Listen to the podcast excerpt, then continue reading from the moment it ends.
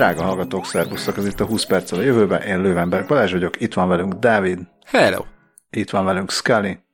Sziasztok! Szükséges megindokolni, hogy miért hagytunk ki egy hetet? Legyen elég annyi, hogy mindenkinél fennforgások voltak, hol kisállatból, hol kisgyerekből, hol egyébből fakadóan. Így. Úgyhogy ezért Engem most csak a beköszönéssel leptél meg, hogy, hogy én hogy voltam az el, hogy, hogy, És hogy utána én jöttem egyből, de biztos ezzel tesztelet, hogy mennyire vagyunk éberek, de figyeltem.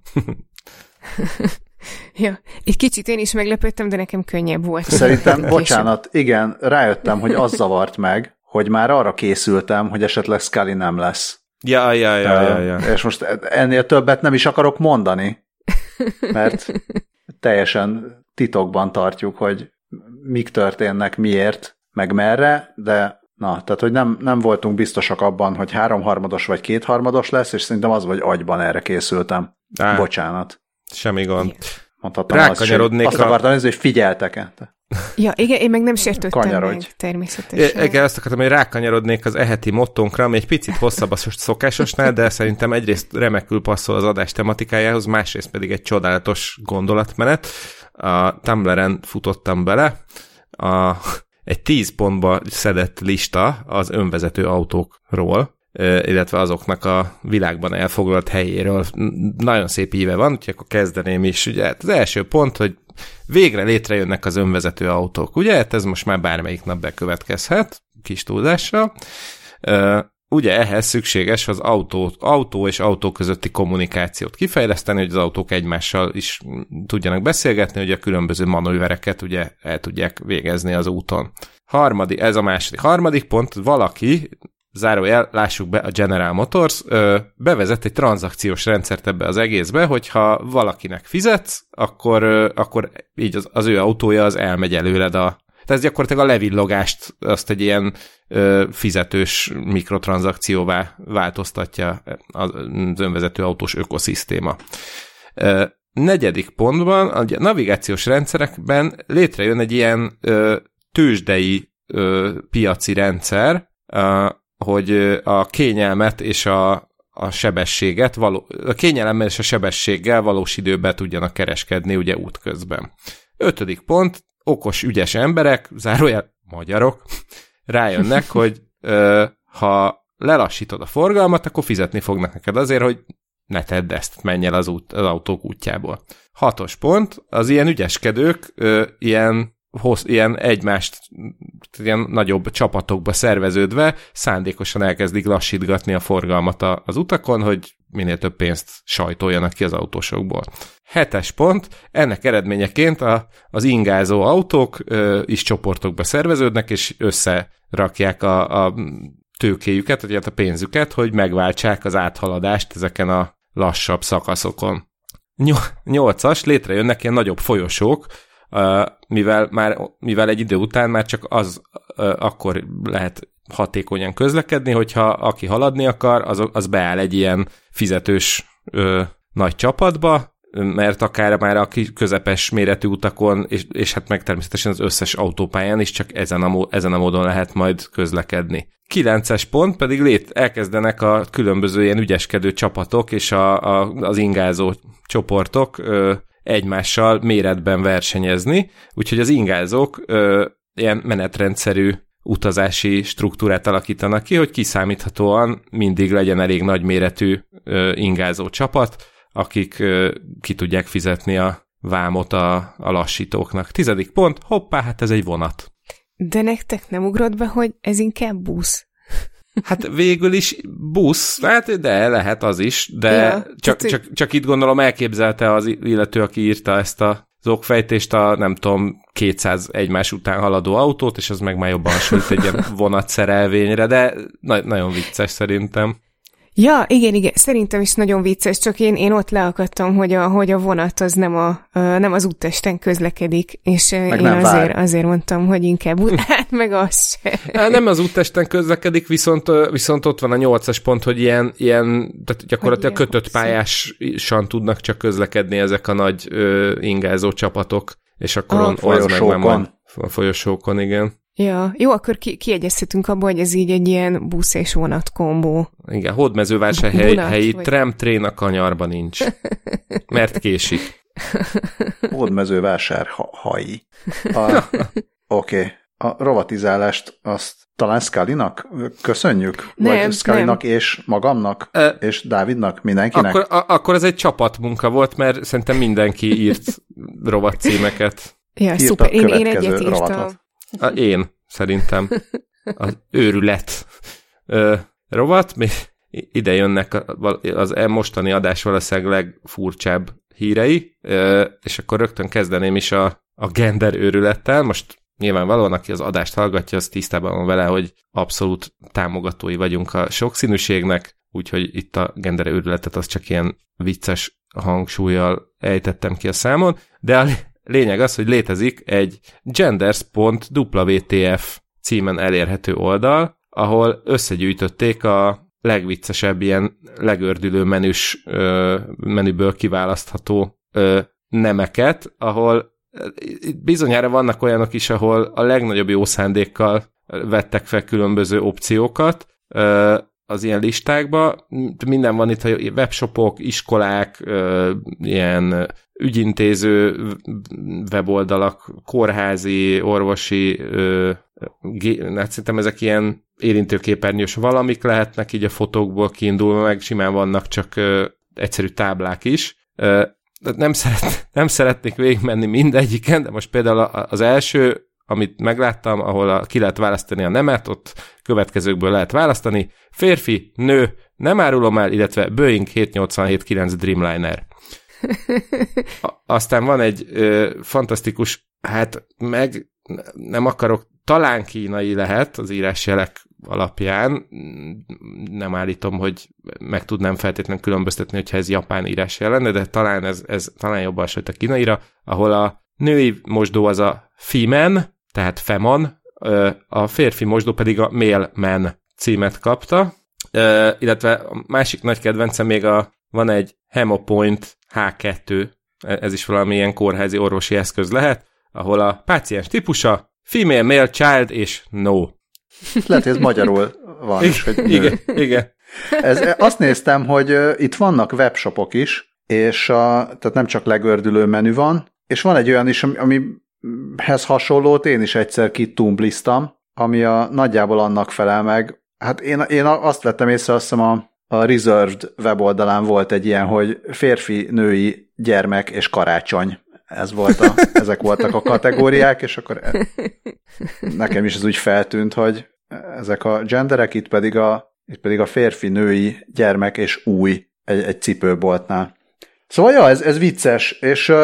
Illetve, bocsánat, és, még bedobtam a, a, a, a jegyzetbe egy saját gyűjtést, ami, ami nincs fent a genderzen, nézzétek meg, és várom a reakciókat.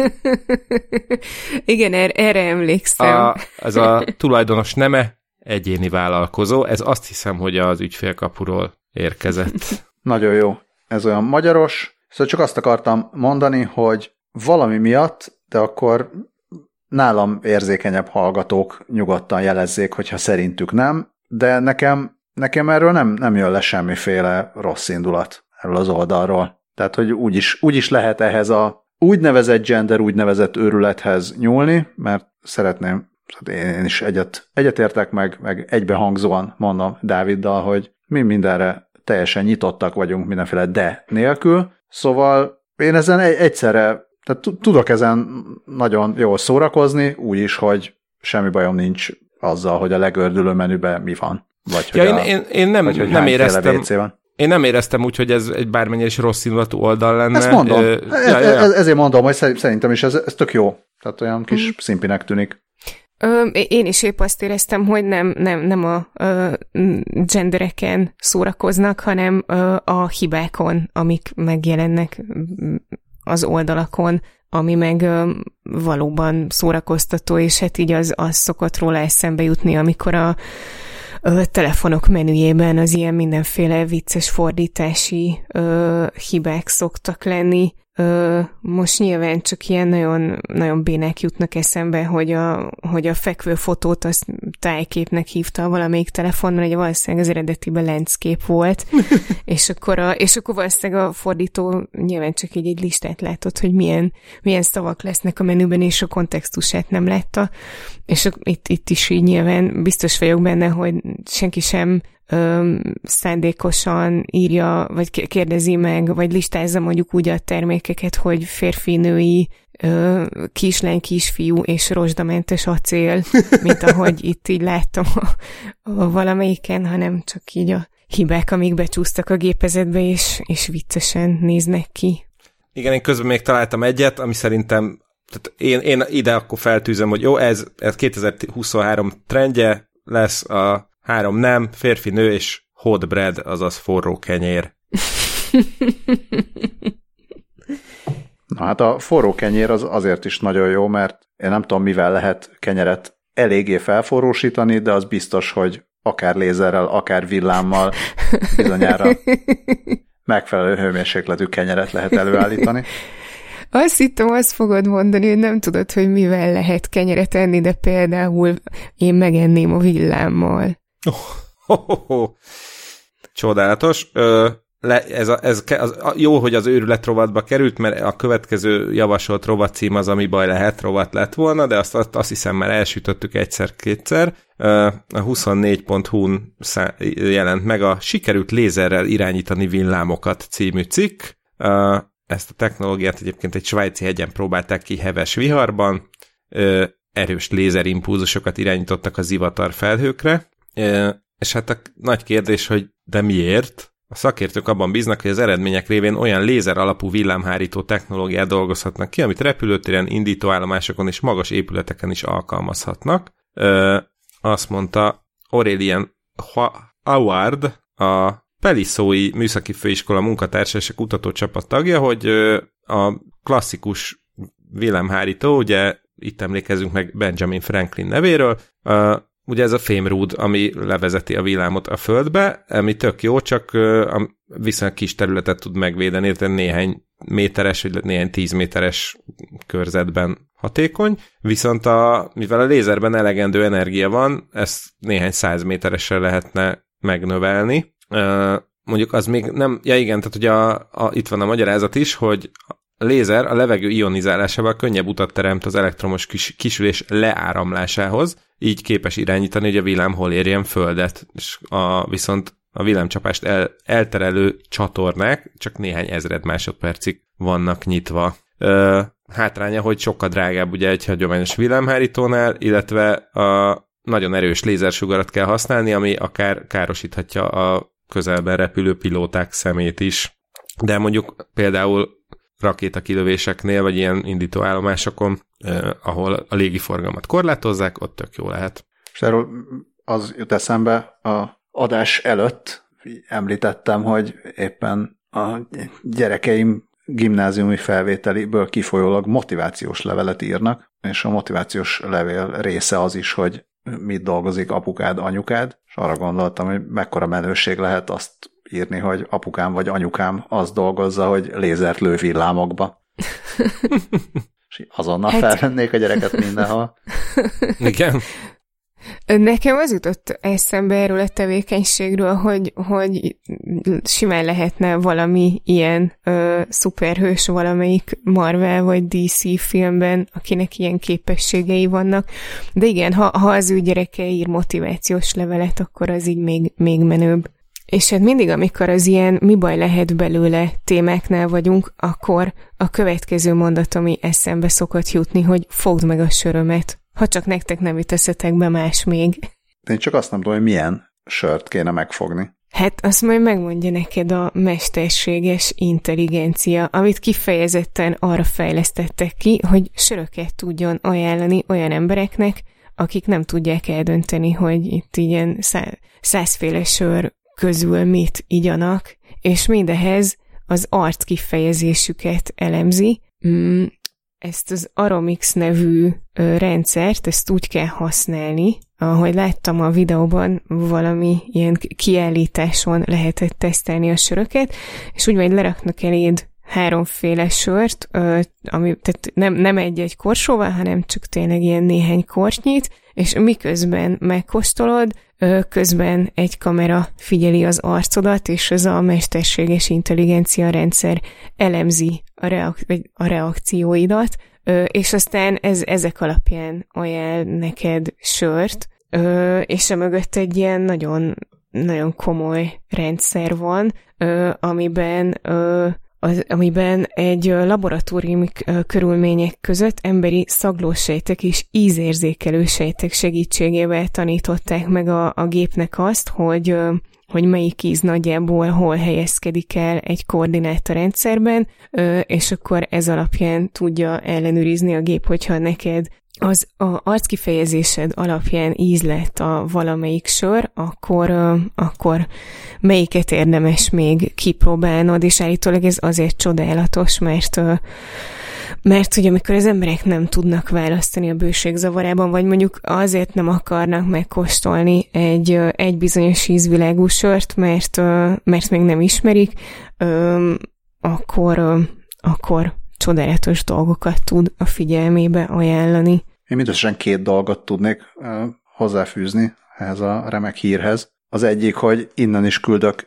virtuális pacsit minden olyan kedves hallgatónak, akinek az Aromix nevű vállalatról azonnal az alfa képregényben Timár György Asterix fordításai jutnak eszébe. Wow. Ebben, ebben lehetett volna egy valami Aromix nevű druida, vagy ilyesmi. Én, a... bocsánat, ha, bocsánat, ha már ezt megemlítetted, csak hogy, csak hogy még a témá, témához kapcsolódjak, mert nekem egy élből a 80-as évek Aromix italpora jutott eszembe. Ó, oh, az is. És, és egészen megdöbbentem, rákerestem gyorsan, és a Google nem talál róla képet sehol. Van egy csomó ilyen, ezeket tettük a 80-as években poszt, meg izé, és mindenhol csak a limó italpor van, meg a nem tudom, mazsolás krémtúró, meg a nem tudom, bohóc csoki szelet, de az Aromixról nincs egyetlen nyomorult fotó sem sehol, illetve ezúton szeretném kérdezni a Google bárkiét, hogy amikor rákeresek arra, hogy Aromix italpor, akkor miért dob ki képet például egy izé, telje, kerékpáros sisakról, meg vegán proteinről, vagy épp férfi síbakancsról. Ja, jó, mert, ja, mert atomik, és az atomik meg az aromix, az már a Google szerint elég közel áll egymáshoz, köszönjük szépen. Egyre jobb. Az van, hogy én nekem, yeah. nekem feldob pár aromix találatot, a szövegeset, régió igen. nem maradt semmi. Szö, igen, szövegeset, illetve van a Decathlonban kapható Aromix pontyozó adalék. ha, ha, ha, ha gondolod. De, De mi? Az Aromix az ilyen zacsis volt, tehát a az limo a, volt igen. ez a ö, A limo műanyag, volt a kis mű, műanyag flakonos, és az Aromix flakon, az tényleg ilyen tasakos. Hát akinél még esetleg van Aromix, az sürgősen ássa el.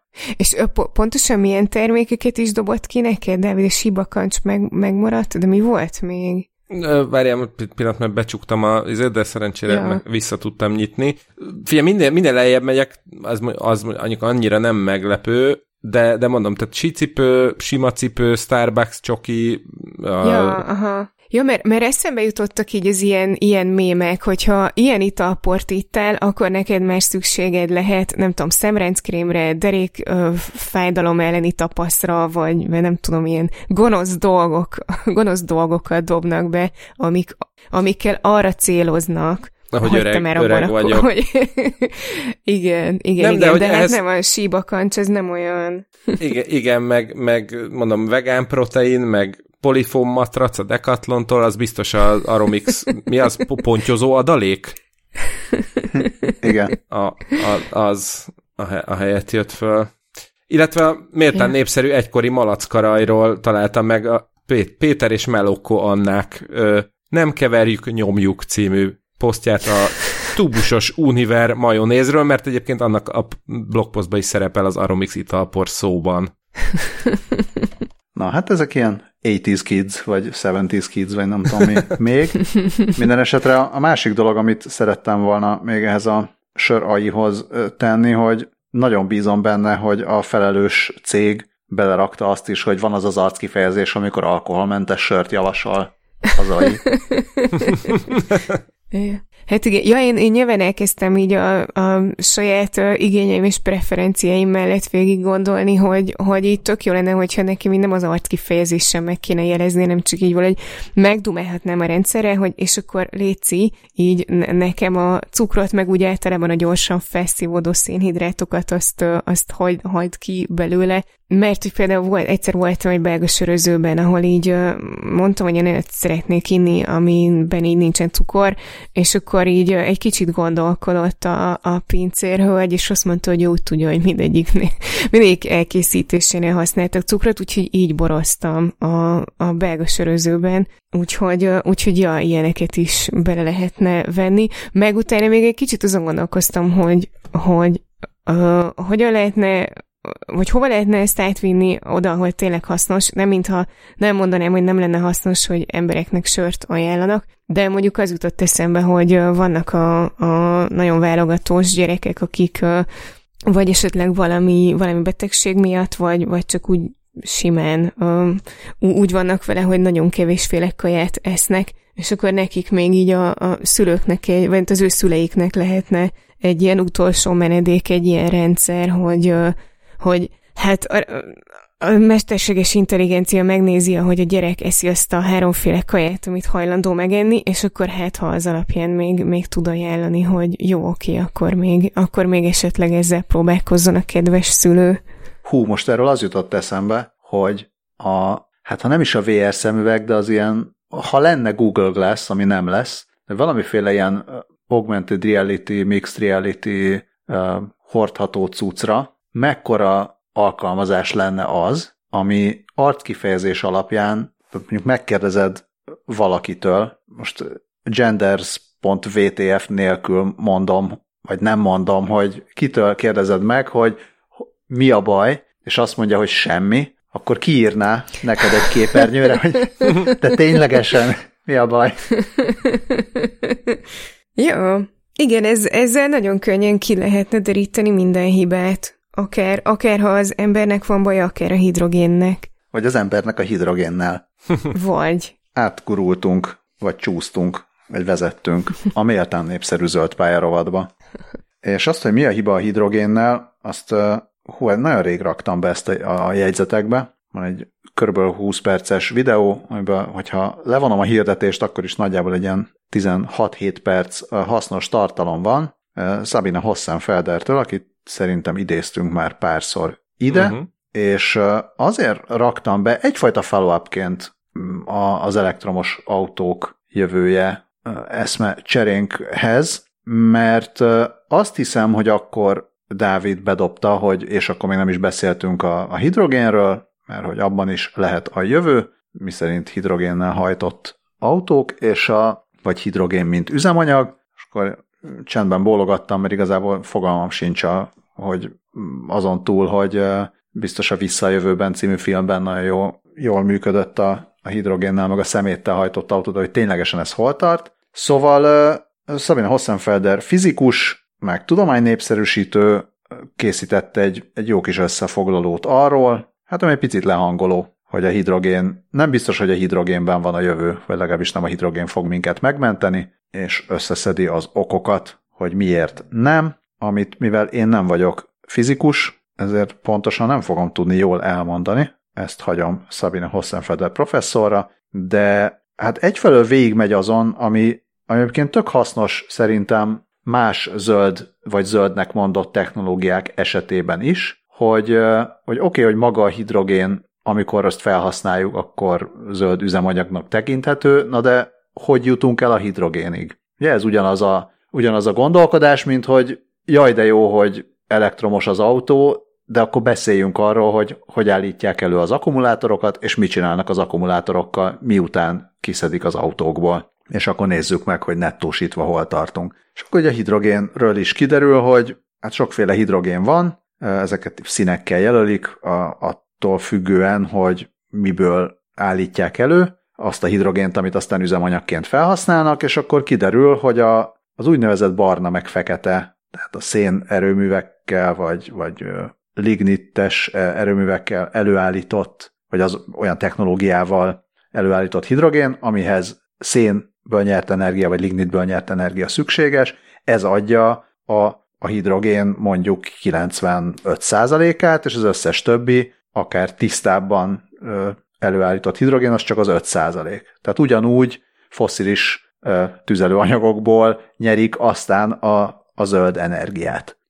Azután, vagy legalábbis a nagy részét. Az, hogy a, a, az előállításhoz szükséges vízmennyiség hogy alakul, ez is egy következő kérdés, hogy, hogy elég nagy a vízlábnyoma a, a, a hidrogén alapú gazdaságnak. Természetesen, mint mindenhez, ehhez is szükségesek olyan ritkán előforduló, vagy nehezen, vagy drágán előállítható fémek, amik miatt problémás lehet a, a jövőben a, a hidrogénpiac, tehát platina és iridium szükséges a jelenlegi technológiákhoz, és végül a hidrogén tárolása is egy olyan problémát okoz, hogy, hogy nagyon um, merevvé, vagy törékenyé Törékeny teszi, lesz az. Tehát töré, törékeny lesz a, az az anyag, amiben tárolják a hidrogént, mert ugye nagyon alacsony hőmérsékleten kell tárolni a hidrogént ahhoz, hogy, hogy gazdaságos méretekben, tehát hogy meg, megfelelően kicsi térfogatba beleférjen a folyékony, tehát folyékony formában a hidrogén. És mindezek miatt úgy jön ki a matek, hogy, hogy egyelőre nem látszik az, hogy akár elméleti szinten is a, a hidrogén lenne az, a, az ami a, a karbon zéróhoz eljuttatná a világ gazdaságát. Ami, Úgy, hát nem tudom, hogy ez most szomorú vagy nem szomorú, csak ez egy minden esetre egy érdekes videó, meg egy érdekes összefoglaló akkor, amikor arról beszélünk, hogy hogyan zöldítsük ki a világot. Uh, mindenképpen meg fogom nézni a videót, mert még nem, nem volt érkezésem megtekinteni. Uh, egy pár dolgot szeretnék így tisztába tenni így a hidrogénezéssel kapcsolatban. Például magát a hidrogént, de nem, tehát hogy induljunk onnan, hogy ugye hidrogénes autó, e, ezzel mostanában sokat dobálóznak, ez egy fontos dolog, hogy ez itt nagyon fontos két külön kategóriát kell elkülöníteni. Az egyik az úgynevezett hidrogén, hidrogén üzemanyagcellás autó. Ez gyakorlatilag tök ugyanúgy működik a meghajtás szempontjából, mint egy mostani elektromos autó, amit ugye akkumulátoros elektromos autónak szoktak hívni. Ebben a hidrogén üzemanyagcellában zajlanak a mindenféle reakciók, kijön belőle az áram, és az hajtja a járművet. És van a másik megközelítés, ami, ami gyakorlatilag a mostani belső égési motorok technológiáját tudja életben tartani, azzal a különbséggel, hogy abban a motorban nem benzint égetnek el, hanem hidrogént. És akkor ott, ott annak az égése generálja a mozgási energiát. Mind a két esetben víz keletkezik, a hidrogéncellás autónál ott, ott egy ilyen egészen komoly és bonyolult zárt rendszerben zajlik minden, a, a másiknál, a hidrogén belső égési motornál pedig gyakorlatilag, ha jól értelmezem a dolgokat, akkor ott azt ugyanúgy lehet kvázi tankolni, mint a benzines, csak benzin helyett hidrogénnel tankolod. Nyilván ott a töltő pisztoly az egy picit máshogy néz ki, meg ott egész más nyomások vannak, meg minden, e, ebben a részében nem akarnék belemenni. És az is igaz, hogy igen, a hidrogén előállításához bazi nagy mennyiségű energia kell, és akkor itt vannak a mindenféle színű hidrogének, amit Balázs is említett, barna, fekete, stb. És akkor ezen, ebben a kategóriában ugye a nagy Szent Grál az a zöld hidrogén, ami, amit megújuló energia segítségével állítanak elő. Erre még vissza fogok mindjárt térni. Van még ezen kívül az úgynevezett aranyhidrogén, ami, ami egy viszonylag új ö, felfedezés. E, ez, ez ilyen karbonsemleges hidrogént jelent, amit már kimerült olajkutakból lehet kinyerni. És ez egy tök jó dolog, mert, mert a, a, nem kell akkor bezárni ezeket a, a olajkutakat, ami egyébként ott csak úgy rohadna, és egyébként is sok pénzt vinne el, és hasonlók.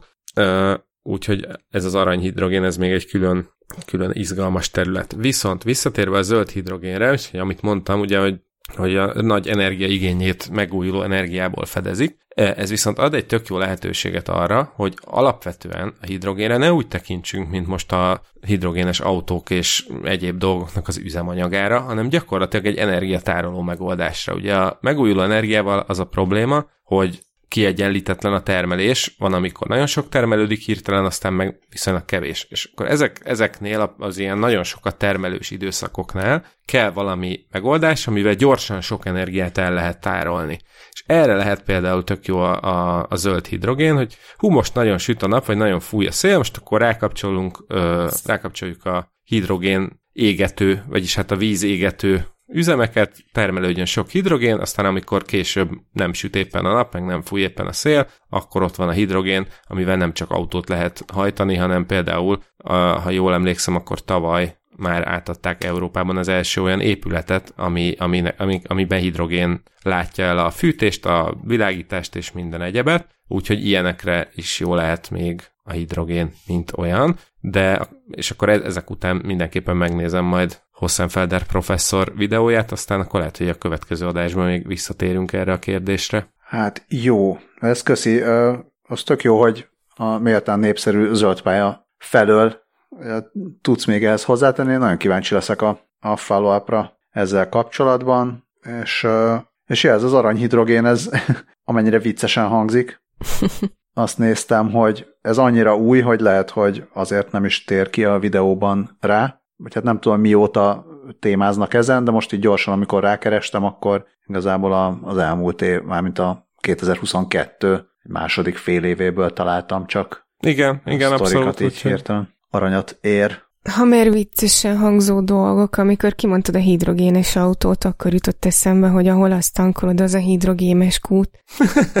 Tökéletes. És ha már a méltán népszerű zöldpálya rovatban vagyunk, akkor a méltán népszerű zöldpályáról hoztam én is egy ö, cikket, ami szintén valamelyest érinti az előző területet, bár hidrogén nincs benne, de elektromos autó van. Ugyanis a Mazda egyik vezetője egy egész elég meglepő, bár első ránézése meglepő, egy kicsi gondolkodás után annyira nem meglepő dolgot mondott. Azt mondta, hogy ő ne, igazából nem a hatótában látja az elektromos autók jövőjét.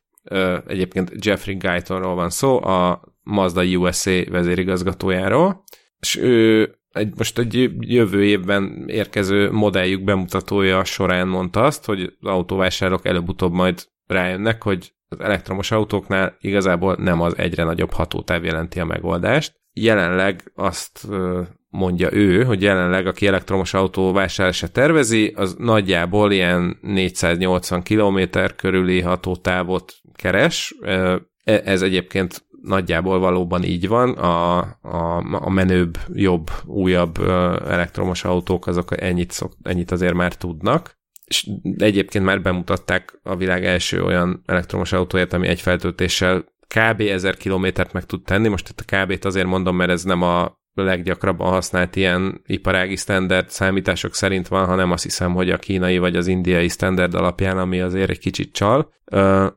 De mindegy is, mert, mert Guyton szerint nem erről fog szólni a jövő. Egyrészt ugye a minél nagyobb hatótávhoz minél nagyobb akkumulátor kell, ami ami leginkább azért problémás, mert az akkumulátorok jelenleg még iszonyatosan nehezek. És van egy ilyen bizonyos pont, aminél nagyobbra már nem nagyon lehet ö, növelni az akkumulátorokat, mert akkor az már érdemben csökkenteni fogja a ható, vagy a hatékonyságát, hogy ö, megmozdul ugyan az autó, de hogy most, hogyha még plusz két tonna akkumulátort kell magába vinni, akkor, akkor egy idő után már nem lesz, nem lesz meg az előnye annak, hogy mennyit tud megtenni egy feltöltéssel. Viszont, és egy, ez egy olyan dolog, ami, ami az elektromos autó szkeptikusoknál még nem annyira ment át, de még nem is kell feltétlenül szkeptikusnak lenni egy elektromos autóval, elég az, hogyha nem ismered még a technológiát és nem használod. Elektromos, ugye benzines autóra, vagy ugye egy dízel autóra, hogy gondol az ember, megyek vele, azt ha kimer, vagy kiürült a tank, akkor elmegyek a kútra, teletöltöm, és akkor megint, megint megyek tovább. Elektromos autóknál az annyiban más, hogy ott nem egyszer tankolsz sokat, vagy ne, inkább, inkább nem, nem úgy érdemes használni, hogy egyszer tankolsz sokat, hanem így sokszor kevesebbet. Ugye a legtöbb elektromos autó akkumulátora 20 és 80 százalék között tölthető viszonylag gyorsan. A, mondjuk egy ilyen gyors töltővel, ez ilyen, nem tudom, van olyan autó, ami már 15-20 perc alatt, de, de úgy, mit tudom én, 20-25 perc alatt 20-ról 80-ra fel lehet tölteni simán. Ami azt jelenti, hogy ha elmész egy bevásárlóközpontba, ha elmész a, te, a, a hipermarketbe, ha beülsz egy étterembe, ha egy üzleti tárgyalásra mész, ezek mind olyan alkalmak, meg, meg ilyen időablakok, amikben egyébként nyugodtan töltheted is akár az autódat. Nem, tehát annyival több macera, hogy nem kiszállsz a hipermarket parkolójába és besétálsz, hanem el, od, a töltőre állsz, bedugod, elindítod és kész. Viszont a Mazda USA vezetője szerint, ahogy fejlődik majd az elektromos hajtás, illetve ahogy egyre jobban épül ki a töltő infrastruktúra, ez sokkal könnyebben, sokkal maceramentesebben meg fogod tud, tudni majd csinálni. Tehát... Szerintem, bo- bocs, egy, egy, szerintem pont ide, vagy, vagy még féllel ezelé, hogy ott lehet egy, lehet, hogy ez mondjuk nekem, nekem érződik így, de, de hát, ha, hát ha nem csak. Tehát a benzines, vagy hogy ilyen fosszilis akármicsoda, tehát ahol megyek, azt megtankolom a kocsit, ott az van, hogy akármit csinálok, az egyik se, egyik se rosszabb a másiknál. Tehát nem rosszabb, hogyha nulláról töltöm föl, nem rosszabb, hogyha ha a, nem tudom, 45 literre töltök rá, az se rosszabb, hogyha napi háromszor töltök, meg az se rosszabb, hogyha, jó, az nyilván az nem jó, hogyha, mit tudom, ilyen üresen van a, a tank három éven keresztül, az nem jó, de mondjuk napi használatban tek tök mindegy, hogy milyen ritmusban töltöm, úgy töltöm, ahogy akarom, és ettől az autó nem lesz se rövidebb, se hosszabb életű. És a, az akkumulátoroknál meg az a helyzet, hogy gondolkodni kell. Tehát ne, ö, és az ember nem szeret annyira gondolkodni, meg nem is, nincs is erre ráállva. De nem, de tényleg, tehát hogy ez, ez fárasztó számolgatni, hogy most töltsek, vagy töltsek később, amikor erre leszek, vagy arra leszek, és egyszerűen ez a ez, ez a gondolkodás, meg ez a döntéshozatal, ami, ami ilyen kognitív terhet ró az emberekre, ez egy teljesen érvényes kritika a, azzal szemben, hogy miért jobb a hagyományos üzemanyag, azért jobb, mert ott nem kell ezzel törődni, mert tudom, igen, hogy ennyit igen. töltök bele, tudom, hogy ez eddig lesz jó, és tudom, hogy majd itt töltök később, és nem kell vele foglalkoznom ezentúl. És az lesz majd a jó, vagy az lenne a jó, hogyha ezt a kognitív terhet részben szoftver, részben infrastruktúra levenné az emberről. És ebb, szerintem itt lehet az, amit mond a Mazda vezér, meg amit mondtunk igazából mi is korábban, meg mondunk majd most is, hogy ugyanúgy, ahogy már a telefon is okosabban tölt, meg be, beállítja magát, hogy lehet, hogy én egész éjszakára ott hagyom a töltőn, de ő nem egész éjszaka tölt ugyanúgy, hanem ő szépen beállítja magának, hogy hogy jobb tölteni, hogy a, az az akkumulátornak a legjobb legyen. És akkor feltölti magát 80%-ra, ott várakozik, és látja, hogy én majd hatkor fogok kelni, és akkor előtte elkezdi újra tölteni, és úgy tölti fel 100%-ra, hogy amikor felkelek, várhatóan, akkor 100%-on vár engem a telefon, nem pedig az, hogy feltölt éjfélre 100%-ra, és akkor ott szerencsétlenkedik a következő 6 órában, ami nem tesz neki jót. Tehát, hogyha valóban nem is csak az lenne, hogy sok helyen lehet tölteni, hanem akár mindenhol, minden parkolóhelyen lehet uh-huh. már tölteni, és majd az autó eldönti, hogy ő mikor szeretne enni, meg mikor tölti fel magát, meg mennyire tölti fel magát, és akár nagyjából mondjuk a napi rutin alapján meg, a, elég meg az nagy, arckifejezése. Meg az arckifejezésem alapján elég nagy biztonsággal meg tudja mondani, hogy ma itt és itt és itt fogok járni, és akkor lehet, hogy a, a kiszámolt öt helyből, meg öt megállásból nem jön be mind az öt, de mondjuk az ötből három bejön, akkor az alapján már teljesen jól fel lesz töltve a kocsi, és nem kell vele törődnöm. És ez lesz a jó. És akkor tényleg nem, nem azon kell szenvedni, hogy akkor most hogyan gyártsunk egyre nagyobb hatótávú uh, akkumulátorokat, mert totálisan fölösleges lesz, mert nem, tehát igazából lehet, hogy valami sportértéke lesz annak, hogy majd nem 400, hanem 1000 kilométer, vagy nem, vagy ilyesmi, de nagyjából tök mindegy lesz, mert az esetek 99%-ában nem akarsz 1000 kilométert egyfolytában levezetni, hanem elégedett vagy azzal, hogyha 5 és nem tudom, 400 vagy 500 vagy 5 és 300 kilométer közötti akármilyen utat meg tudsz tenni egyszerre, a többit pedig megoldja a szoftver meg az infrastruktúra.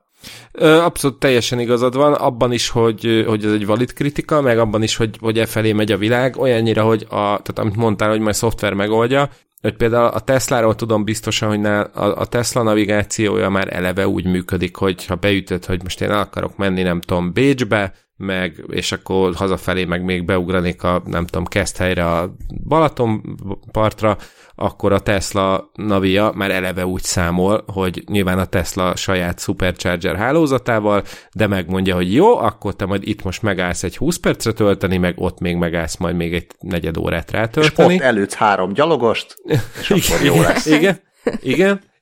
illetve, illetve tényleg az, hogy majd az autó megoldja magának, és, és hát majd egyszer a kicsit távolabbi jövőben valószínűleg tényleg az lesz, hogy akár már indukciós töltés lesz mondjuk a parkolóhelyekbe építve, és akkor meg egyáltalán nem kell azzal foglalkozni, hogy most mit csinálsz, mész, beállsz, kiszállsz, elmész, intézed a dolgodat, autó közben tölt, hazamész, örülsz, hurrá. Szóval valószínűleg ez lesz majd a jövő. E, ez, amit elmondtatok, ez így tök jól hangzik, viszont pont az ilyen a napi rutinod alapján ki, ki számolja, hogy mi lesz, az ilyenek szivatnak meg egy vészhelyzetbe, és nyilván azt, mindig azt szoktam keresni, hogy ja, mi, mi, mi baj lehet, és mi, mi, mi romolhat el, és így simán ez úrod be, hogy hát ugye mit tudom, a filmekben a, a klasszikus ilyen ö, autós vészhelyzet, mondjuk, hogy így hirtelen egy szülőnőt kórházba kell vinni, és akkor így elég nagy szívás, hogyha a napi rutinod alapján azt gondolta az autó, hogy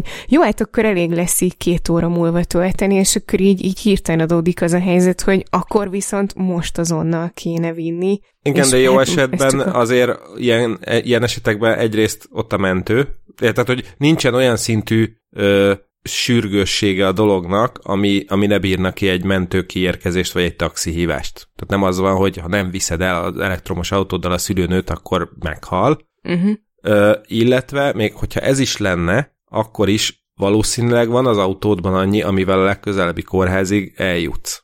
Uh-huh.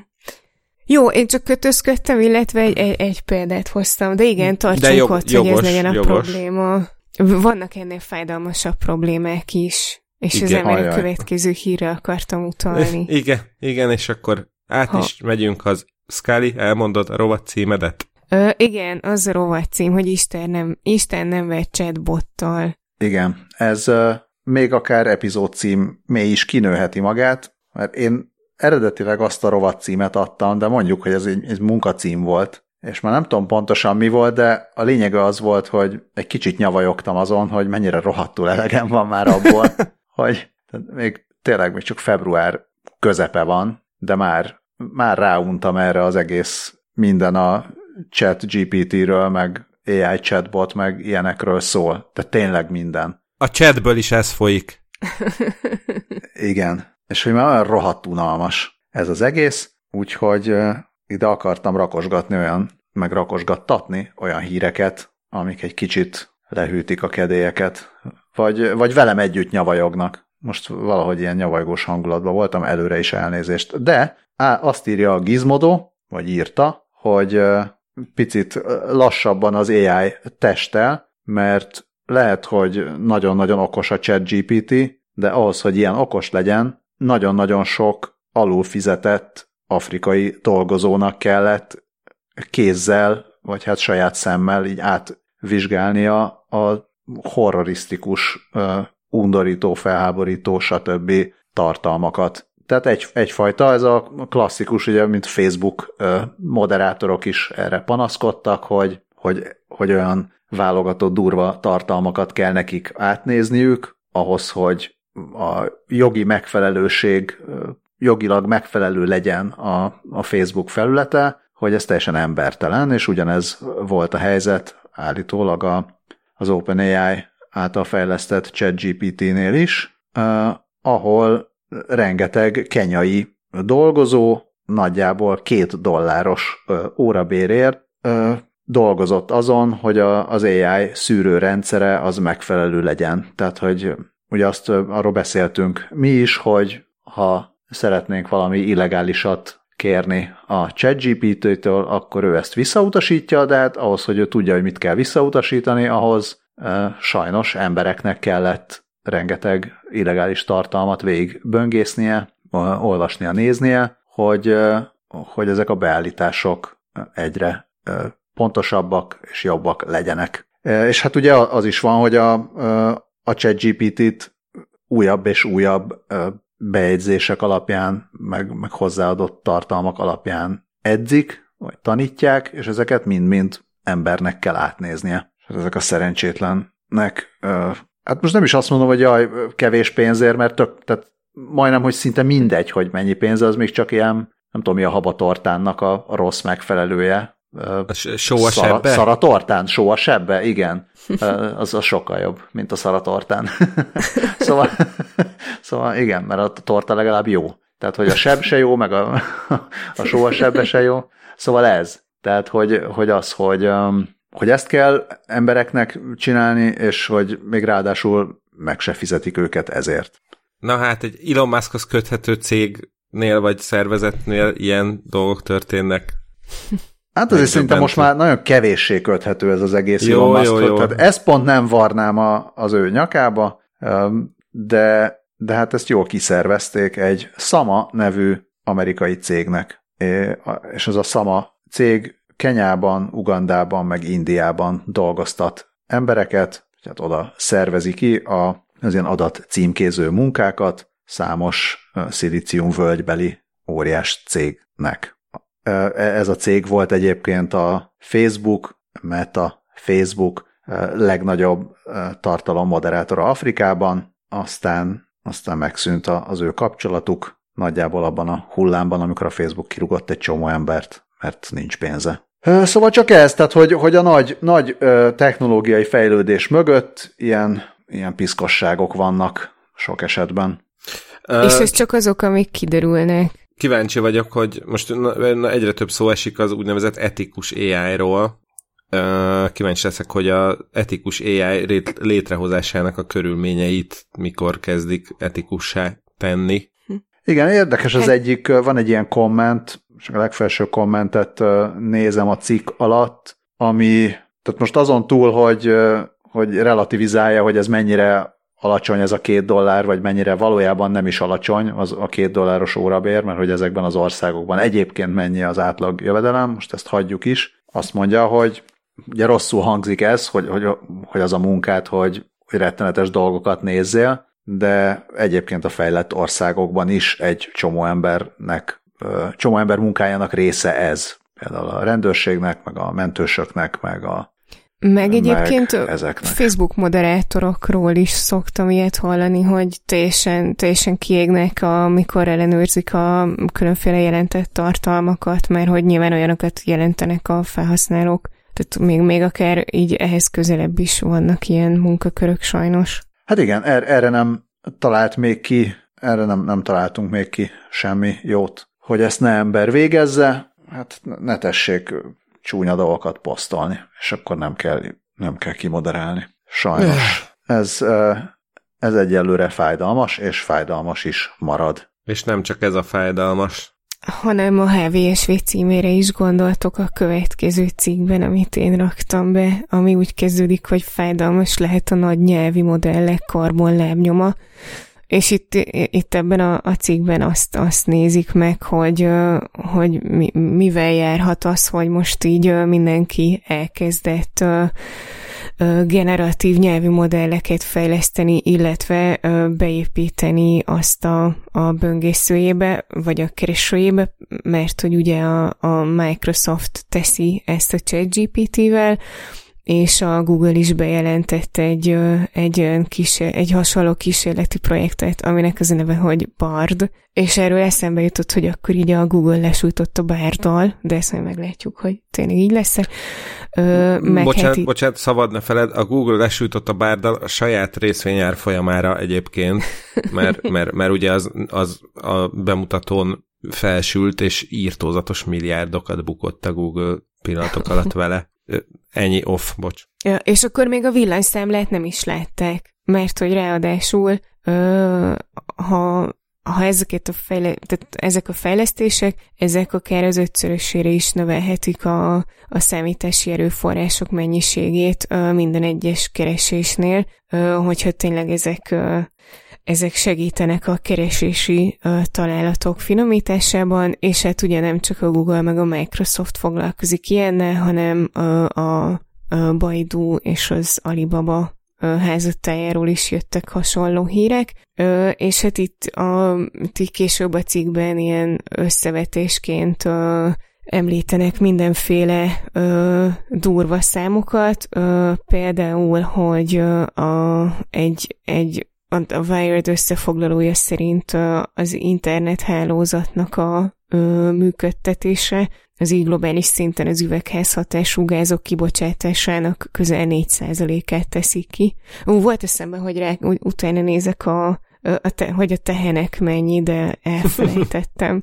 Ö, és, és hát itt a végén említenek még egy olyan ö, kutatást, ami szerint a GPT-3-nak a betanítása ö, az 1283 megawattórát fogyasztott, amit, és több mint 550 tonna széndiokszid kibocsátást eredményezett, és hát így ilyen összevetésképpen ez azt jelent, ez 550 út, repülőút New York és San Francisco között, úgyhogy ezek így ilyen elég, elég durva számok, és hát így nem, nem túl megnyugtató módon a Google szóvivője azt mondta, hogy majd erre vigyáznak, és hatékonyabban fogják csinálni, és tiszta erőforrásokkal fogják kombinálni, és akkor majd, és akkor majd az ezerszeresével lehetne csökkenteni az ilyen rendszerek szénlábnyomát. Nem tudom, hogy ti megnyugodtatok-e ettől. Én csak akkor, hogyha aranyhidrogénnel fogják ezt az egészet megoldani. Nekem itt a számok ilyen furák. Ez az 550 tonna széndiokszid, és akkor egy ember e, egy oda-visszát repül New York és San Francisco között, az egy tonna, az na mindegy. Biztos kiszámolták nálam okosabb emberek, csak így elsőre ez ilyen kevéskének tűnik. Hát meg, illetve... meg most ez mit, jel, mit jelent? Tehát, hogy ez a, ez a nemrég volt az a XKCD a nem segítőkész, vagy, vagy ilyen nehezen értelmezhető ilyen, mi az, hasonl, összehasonlítások. Tehát, hogy most azon szörnyedjünk el, hogy annyi egy ChatGPT betanítása, mintha egy ember 550-szer repülne. Tehát ez, ez valahogy oké. Okay. Vagy hogyha egy elefántot feldobnánk 300-szor a ház tetejére. Tehát, hogy most ezzel, ezzel most mit, mit kell kezdeni? Igen, meg az, az, az sem teljesen világos, hogy a, ami a cikkein van, hogy a, a generatív nyelvi modellek integrálása akár ötszörösére növelti a keresésenként felhasznált erőforrások mennyiségét, és akkor a Wired szerint az internethálózat, mint szolgáltatás működése globálisan az üvegházhatású gázok kibocsátásának 4%-át teszi ki. Ami oké, okay, csak hogy akkor ez a komplet internet működése, és mm-hmm. akkor az már úgy mindjárt egészen más, meg, meg hogy egyébként azt nem árt kontextusba rakni, hogy, hogy úgy nagyjából mit jelent ez a 4 százalék. A... Megnézted a teheneket? Nem, nem, nem néztem meg a, a teheneket, de például a, a tengeri hajózás, ami, ami így az egyik legszennyezőbb buli a világon, uh, annak a 2,2%-át teszi ki az összes ilyen irgalmatlan nagy konténerszállító teherhajó, ami keresztbe állt a Suezi csatornában, meg, az össze, meg a hasonlók. Tehát ehhez kell, ehhez kell viszonyítani ezt a 4%-ot, tehát ez sok, ez, ez azért nagyon sok. Csak ebből a chat GPT, vagy az ilyen generatív izék működése az egy, az egy töredék ami így is nagyon sok, és persze kell, kell erről beszélni, csak ez egy picit ilyen kusza itt a Wire cikkében. Közben megtaláltam a vonatkozó XKCD-t, amiben az van, hogy beszélget két karakter, és az egyik azt mondja, hogy Texas olyan nagy, hogy ha akkora lenne, mint a naprendszer, akkor a hangyák akkorák lennének, mint Rhode Island. Oké. Okay. Hát közben nem nyújtott eszembe, hogyha, hogyha valami nem tiszta, akkor kérdezzük meg a chat GPT-t, hogy ő mit tud erről. Hát megkérdezhetnénk a chat GPT-t a következő kérdésről, ami nek igazából a, az egyetlen pozitívuma az az, hogy nem, nincs benne AI, azt hiszem, vagy legalábbis nem túl sok. És hát részben, részben egy tech, részben életmód cikknek nevezhető, talán már akár ilyen jó éjszakát rovatba is kezdünk átcsúszni, de még nem teljesen. Szóval a guardian megjelent egy cikk arról, hogy 2023-ban hol vannak a szexrobotok. Ugye általában azt szoktuk kérdezni, hogy hol van a repülő autó, és, és akkor erre gondoltam, hogy a 2023 repül, hol van a repülő autómja, a, hol van a szexrobot. Igazából arról szól a cikk, hogy valószínű, hogy bár az elmúlt minimum egy évtizedben, de hát valószínűleg inkább amióta csak a robotok beléptek a köztudatba, mindenki arról spekulált, hogy na majd mikor lesz az, amikor ezt a szexipar felhasználja, és előállítják azokat a robotokat, amik már ö, jobbak lesznek, mint az ember, vagy legalább olyan jók. Hát úgy tűnik, hogy, ö, hogy közel se jutottunk el még ide. És akkor mérsékelten cringe interjúk vannak azokkal az emberekkel, akik a technológia jelenlegi állapotában is úgy érzik, hogy nekik ez már megfelel, olyan 10-11 akárhány ezer eurós készülékekkel alakítanak ki közelebbi kapcsolatot, és ezt úgy tűnik, hogy be is vallják. De hát maguk is elmondják, hogy azért ez, ez úgy kényelmetlen. És persze sok, sok függ attól, hogy, hogy milyen szinten áll a technológia, de ettől még nem is az, hogy a társadalmi elfogadottsága az nem fog, nem fog javulni, de hát mindenképpen egy ilyen kényelmetlen. Tehát nem, nem arról van szó, hogy mondjuk van egy okos kávéfőződ, és akkor jönnek hozzád vendégségbe, akkor okosan főzöl nekik kávét, hanem az, hogy hát akkor ho, hova dugd el a szekrénybe, mert azért mégiscsak ciki. A, a másik, másik kérdés, amit ami gyakran felmerül, meg hát filmeket is csináltak belőle, hogy ha készítesz egy tárgyat, ami már egyre közelebb áll, nem csak kinézetében, de mondjuk viselkedésében is egy emberhez, akkor, akkor hogy hol vannak a morális meg etikai határok. Tehát mi van akkor, hogyha nézik ezt az analógiát, hogy mi van akkor, hogyha mondjuk egy gyerek alakú ilyen robotot készítenek. Tehát jelenleg nincs erre ugye semmiféle szabályozás, törvény, semmi, de mégiscsak ez nem tűnik egy, egy ilyen áldozat nélküli bűnnek, hogyha, hogyha valakinek ez a, ez a preferenciája, hogy már pedig ő szeretne egy, egy ilyen gyerek formájú robotot magának. Tehát, tehát azért ez egy, ez egy érzékeny kérdés azon túl is, hogy mire képes a technológia. Ugye van a, ez a klasszikus mondás, hogy hogy azzal, azzal foglalkoznak az emberek, hogy vajon meg tudjuk-e csinálni, és azzal nem foglalkoznak, hogy, hogy szabad-e megcsinálni valamit, vagy kifejleszteni valamit. Uh, szerintem már volt szó az adás uh, történ, illetve a podcast történetében a az interjúról, amit még 2018-ban a Westworld második évadának a beharangozója apropóján csináltam Krajcsi Attila pszichológussal, szexrobotokról, de most bedobtam ide, mert, mert pont ezeket a kér, vagy a többek között ilyen kérdéseket is feszeget, amiket Balázs is feltett. Most majd én is el fogom újraolvasni, mert kíváncsi vagyok, hogy 2018 óta mennyire maradt, hogy is mondjam, helytálló vagy hogy mennyire, de, de úgy emlékszem, hogy tök, jó, tök jókat mondott pszichológus erről a kérdésről. Uh, ugye, mert például van benne van egy olyan rész az interjúban, amire az, hogy mit tehetünk meg egy robottal.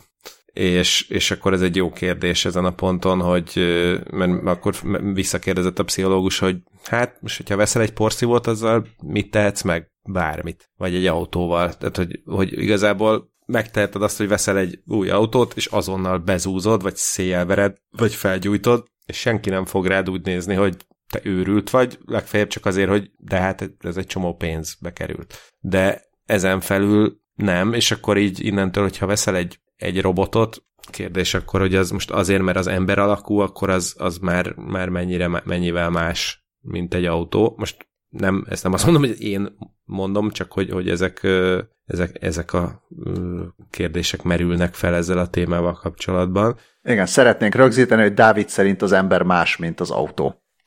igen, igen, igen.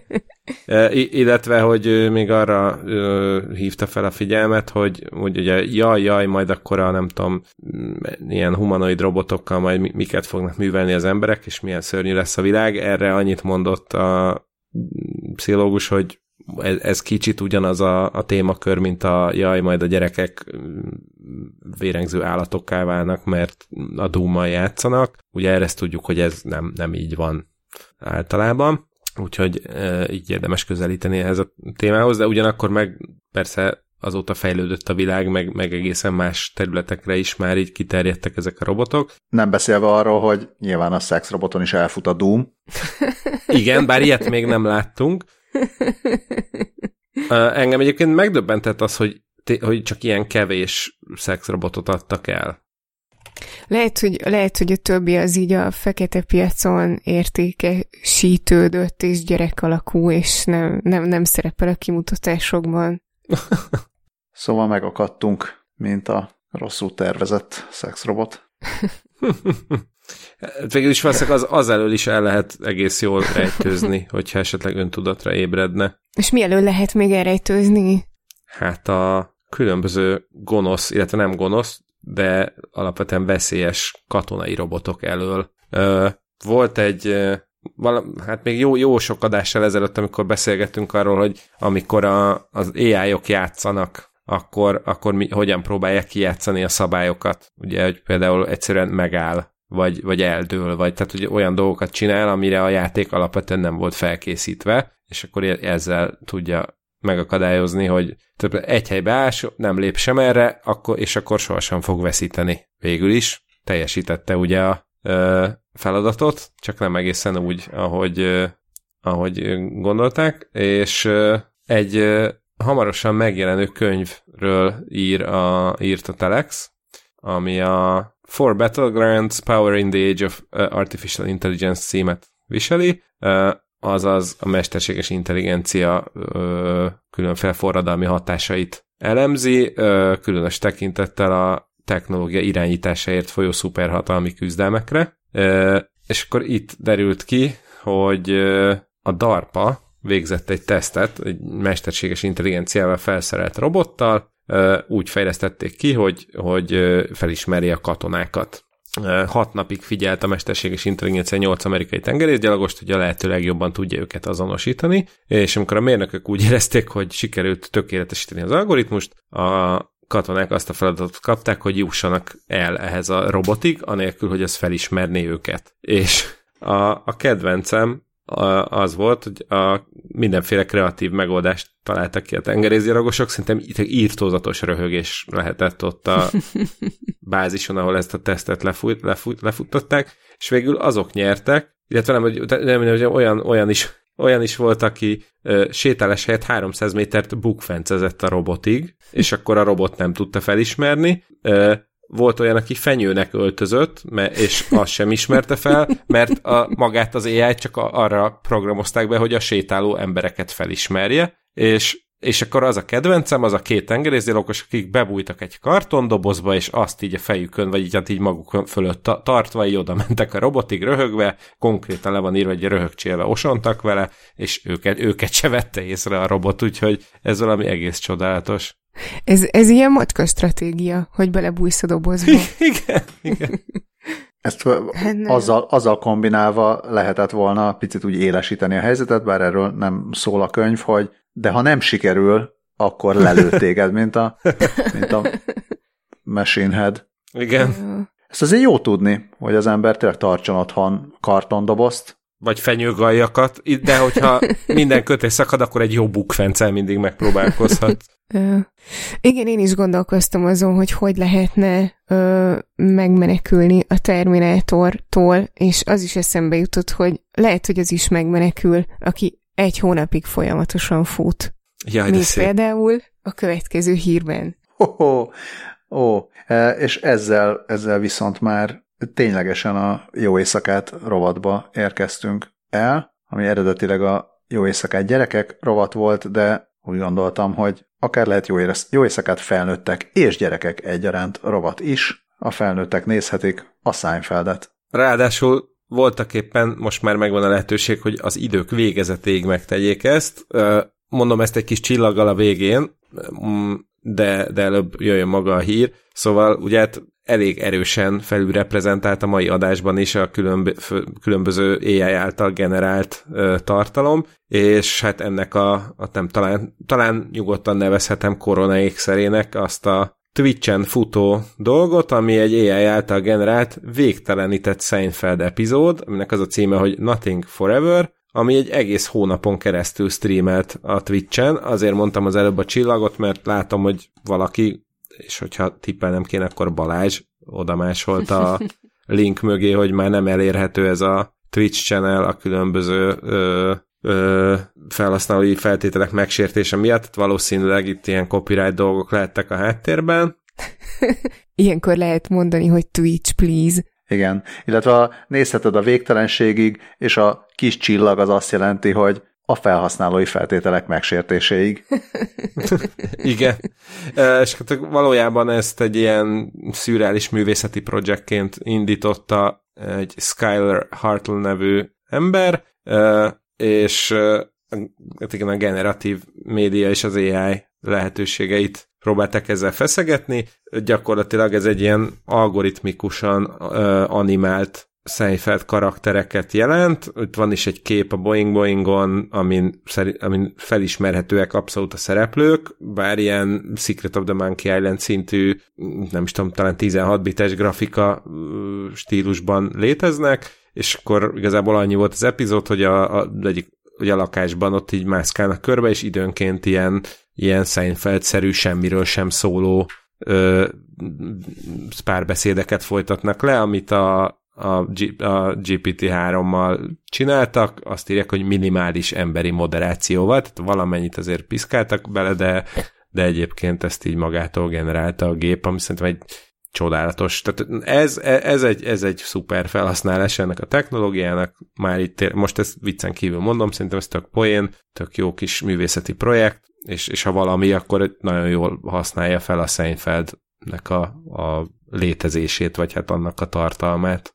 Ez valami mesébe illően csodálatos. Igen, ez érdekes, hogy a felnőtt mesét előbb mondtuk, mint a gyerekmesét, de akkor mi van a gyerekmesével? Igen, ez a abszolút a jó éjszakát felnőttek és gyerekek rész, egy, és egyébként szintén a HVSV-ről, és szintén Dömös Zsuzsanna tollából érkezett ez a cikk, hogy saját mesekönyvet írt egy magyar anyuka ChatGPT segítségével, úgy döntött az anyuka, hogy a két és fél éves kisfia elaltatásához kipróbálja, hogy a ChatGPT-vel írat verseket, egy meséket, 8 óra alatt 12 darab egyperces mesét írt, összeszedte a, összeszedte a ki gyerek altatására alkalmas témákat, és akkor beírta a ChatGPT-be, akkor egy ilyen, ilyen rövid, könnyen érthető és szórakoztató meséket generált, aztán később a, nem, a, ehhez csinált illusztrációkat is, a Midjourney-vel, ugye szintén ilyen generatív AI, ami egyébként egészen